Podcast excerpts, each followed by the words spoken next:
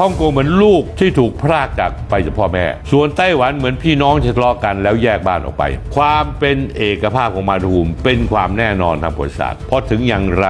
เลือดย่อมข้นกว่าน้ำครับวันที่13คือวันเสาร์จะมีการเลือกตั้งที่ไต้หวันดึกๆวันเสาร์จะรู้ผลละมีตัวแทนอยู่3คนพรรคก๊กมินตั๋งนะฮะโดยนายโหหยอีอดีตผู้บัญชาการตำรวจแห่งชาติไต้หวันมาเล่นการเมืองได้เริ่มตั้งเป็นผู้ว่าการนครนิวไทเป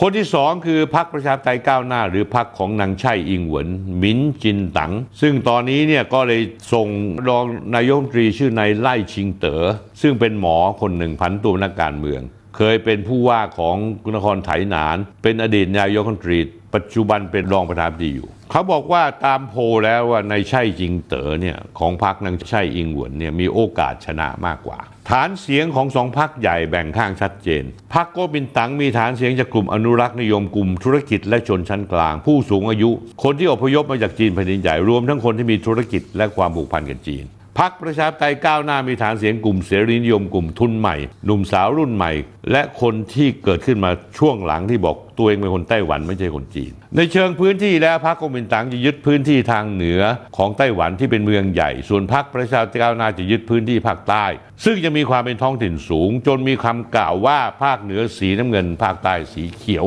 ก็คือก๊กมินตั๋งนั้นสีน้ำเงินนะฮะฝ่ายประชาธิปไตยก้าวหน้าคือสีเขียวสาเหตุที่นายไล่ชิงเต๋อมีโอกาสชนะเลือกตั้งสูงเพราะว่า1ในการเลือกตั้งครั้งนี้มันทะลึ่งมีพรรคขั้วที่3คือพรรคประชาชนไต้หวันทำให้ฐานเสียงของพรรคอนุรักษ์นิยมแตกคนที่ลงสมัครในพรรคนี้คือนายเคอหวนเจ๋อหัวหน้าพรรคประชาชนไต้หวันเดิมทีเขาเป็น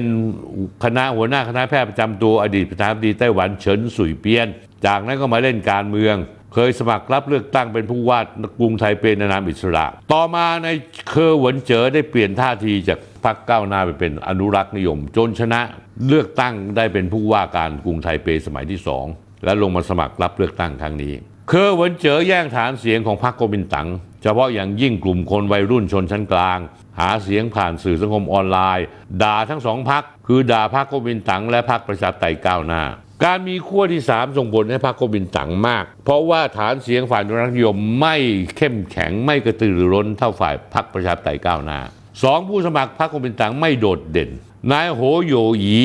อดีตผู้จัดการตำรวจแห่งชาติไต้หวันเมื่อเป็นนักการเมืองก็ไม่มีผลงานอะไรดีเด่นโพลทุกครั้งทำออกมาในไล่ชิงเต๋อก็จะเป็นผู้นำตลอดเวลาสิ่งที่ต้องจับตาดูท่านผู้ชมครับในการเลือกตั้งครั้งนี้มี2เรื่องนายไล่ชิงเต๋อจะชนะด้วยคะแนนเสียงเบ็ดเสร็จเด็ดขาดคือได้คะแนนเสียงมากกว่าคู่แข่งอีก2คนรวมกันหรือเปล่า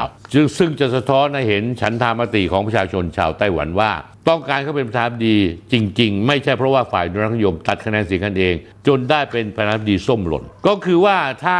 พรรคสีเขียวได้คะแนนเสียงมามากกว่าอีก2คนรวมกันแล้วก็แสดงว่านั่นคือฉันทามติอีกประการหนึ่งก็คือว่าพรรคประชาธิปไตยก้าวหน้าพรรคสีเขียวของนางไช่อิงเหวินจะได้เสียงสสเกินครึ่งในสภาหรือเปล่าสภาชุดปัจจุบันที่เลือกตั้งปี2563จำนวน113คนพรรคประชาธิปไตยก้าวหน้ามีเสียงเกินครึ่งคือ61คนก๊กมินตั๋งมี38คนแต่2ปีต่อมาในการเลือกตั้งท้องถิ่นวันที่26พฤศจิกายน2565พรรคประชาธิปไตยก้าวหน้าพ่ายแพ้ย่อยยับที่สุดในประวัติศาสตร์ของพรรคไต้หวันกลับมาเป็นสีน้ำเงินพรรคก๊กมินตั๋งอีกครั้งเหลือแต่พื้นที่ทางใต้ที่พรรคประชาธิปไตยก้าวหน้ายังรักษาฐานเสียงเอาไว้ได้ถ้าอยากดูรายการนี้ไม่มีอะไรสะดุดหรือติดขัดกดไลค์กด Follow และกดแชร์ YouTube ก็เช่นกันนะผู้ชมครับเมื่อท่านเข้า YouTube เพื่อดู YouTube เนี่ยถ้าให้ท่านกด Subscribe กดไลค์แล้วก็แชร์ด้วยกดกระดิ่งที่ YouTubeท่านผู้ชมครับอย่าลืมนะครับท่านผู้ชมถึงแม้นายไล่ชิงเต๋อจะได้เป็นประธานาธิบดีแต่ว่าถ้ามีเสียงสสในสภาไม่เกินครึ่งก็จะทำให้การทำงานรัฐบาลยากลำบากมากภาพการประท้วงป่วนสภาทะเลาะเบาะแว้งถึงขั้นลงไม้ลงมือกันกลางสภาแบบในอดีตอาจจะต้องหวนกลับไปครั้งหนึ่งเพราะไต้หวันนี่สภาไต้หวันมีชื่อมากในเรื่องการชกต่อยกันผู้หญิงเนี่ยกระโดดถีบผู้ชายตบหน้าผู้หญิงมีอยู่เรื่อยใช่อิงเหวินและพรรคประชาธิปไตยก้าวหน้านั้นใช้นโยบายว่าจีนคุกคามเลือกข้างตะวันตกยั่วยุจีนเชิญนักการเมืองชาติตะวันตกมาเยือนไต้หวันอย่างถี่ยิบซื้ออาวุธจากสหรัฐด้วยเงินมหาศาลเพิ่มระยะเวลาเกณฑ์ทหารทำให้เสียงสนับสนุนนางไช่อิงเหวินตกต่ำลงอย่างรวดเร็ว ทำให้พรรคประชาธิปไตยก้าวนางเธอพ่ายแพ้การเลือกตั้งท้องถิ่นในเวลาแค่2 ปีต่อมาไล่ชิงเต๋อนั้นเป็นคนที่อยากจะประกาศเอกราชของไต้หวันขึ้นมาข้อแตกต่างระหว่างนายไล่ชิงเต๋อกับนางไช่อิงหวนคือไช่อิงหวนเป็นนักเจรจาต่อรองก่อนมาเล่นการเมืองส่วนไล่ชิงเต๋อเป็นหมอนิยามตัวเองว่าเป็นผู้สนับสนุนเอกราชไต้หวันที่สอดคล้องกับความเป็นจริงไล่ชิงเต๋อมีความเด็ดขาดในการตัดสินใจมากกว่าแต่ขณะเดียวกันด้วยภูมิหลังความเป็นหมอจะรู้ว่าต้องไม่บุ่มบามไม่งั้นแล้วคนไข้ต้องตายบุคคลอีกน่าสนใจคนหนึ่งผู้สมัครเป็นรองประธานาธิบดีคู่กับนายไล่ชิงเต๋อคือผู้หญิงชื่อว่าเซียวเหมยฉินเธอมีพ่อเป็นคนไต้หวันแม่เป็นคนอเมริกันเป็นมือทำงานด้านต่างประเทศของพรรคประชาธิปไตยก้าวหน้ามากว่า10 ปีจนได้รับการแต่งตั้งผู้แทนไต้หวันหรือทูตไต้หวันประจำสหรัฐจุดยืนเรื่องเอกราชไต้หวันของนางเซียวเหมยฉินเรียกได้ว่าฮาร์ดคอร์ยิ่งกว่านายไล่ชิงเต๋อเพราะฉะนั้นแล้วเนี่ยท่านผู้ชมครับอะไรจะเกิดขึ้นต่อไปหลังจากการเลือกตั้งถ้าชนะการเลือกตั้งประธานาธิบดีนายไล่ชิงเต๋อจะดูแลยุทธศาสตร์ภายในไต้หวันส่วนนางเซียวเหมยฉินที่เป็นรองประธานาธิบดีจะรับผิดชอบยุทธศาสตร์ระหว่างประเทศ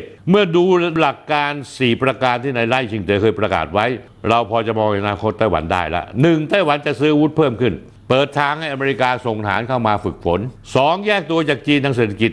สร้างห่วงโซ่ประทานร่วมกับชาติตะวันตก3ทำให้ประเทศต่างๆทั่วโลกรู้สึกว่าขาดไต้หวันไม่ได้โดยมีเครื่องมือสำคัญก็คือว่าอุตสาหกรรมเซมิคอนดักเตอร์ที่ไต้หวันเป็นผู้ผลิตรายใหญ่ประเทศต่างๆจะเดือดร้อนถ้าจีนคุกคามไต้หวันเซมิคอนดักเตอร์จะขาดแคลนการผลิตสินค้าอิเล็กทรอนิกส์ต่างๆจะเผชิญปัญหาในทางการเมืองนั้นไต้หวันจะเลือกข้างชาติตะวันตกอย่างชัดเจนด้วยการสร้างวาทกรรมเพื่อให้ชาติประชาธิปไตยร่วมกันปกป้องไต้หวันสโลแกนที่ว่าวันนี้ฮ่องกงวันหน้าไต้หวันไต้หวันจะไม่เป็นยูเครน2ไต้หวันเกิดเรื่องญี่ปุ่นเดือดร้อนเป็นต้นส่วนจีนนั้นทำยังไงฝั่งจีนนั้นช่วงไม่กี่สัปดาห์ก่อนการเลือกตั้งไต้หวันจีนแผ่นดินใหญ่ได้ปฏิบัติการกวนประสาทส่งเครื่องบินเรือไปลาดตระเวนเฉียดพรมแดนส่งบอลลูนจีนไปลอยอยู่ในช่องแคบไต้หวันสุดสัปดาห์ที่แล้วมีบอลลูนลอยจากจีนแผ่นดินใหญ่มาใกล้ไต้หวัน10 ลูกหลายลูกลอยข้ามน่านฟ้าไต้หวันที่ผ่านมาเป็นเพียงแค่ออเดิร์ฟทางการจีนเตรียมชุดใหญ่ไฟกระพริบไว้แล้วหลังจากประเมินว่าไล่ชิงเต๋อเซียวเหมยฉินน่าจะชนะการเลือกตั้ง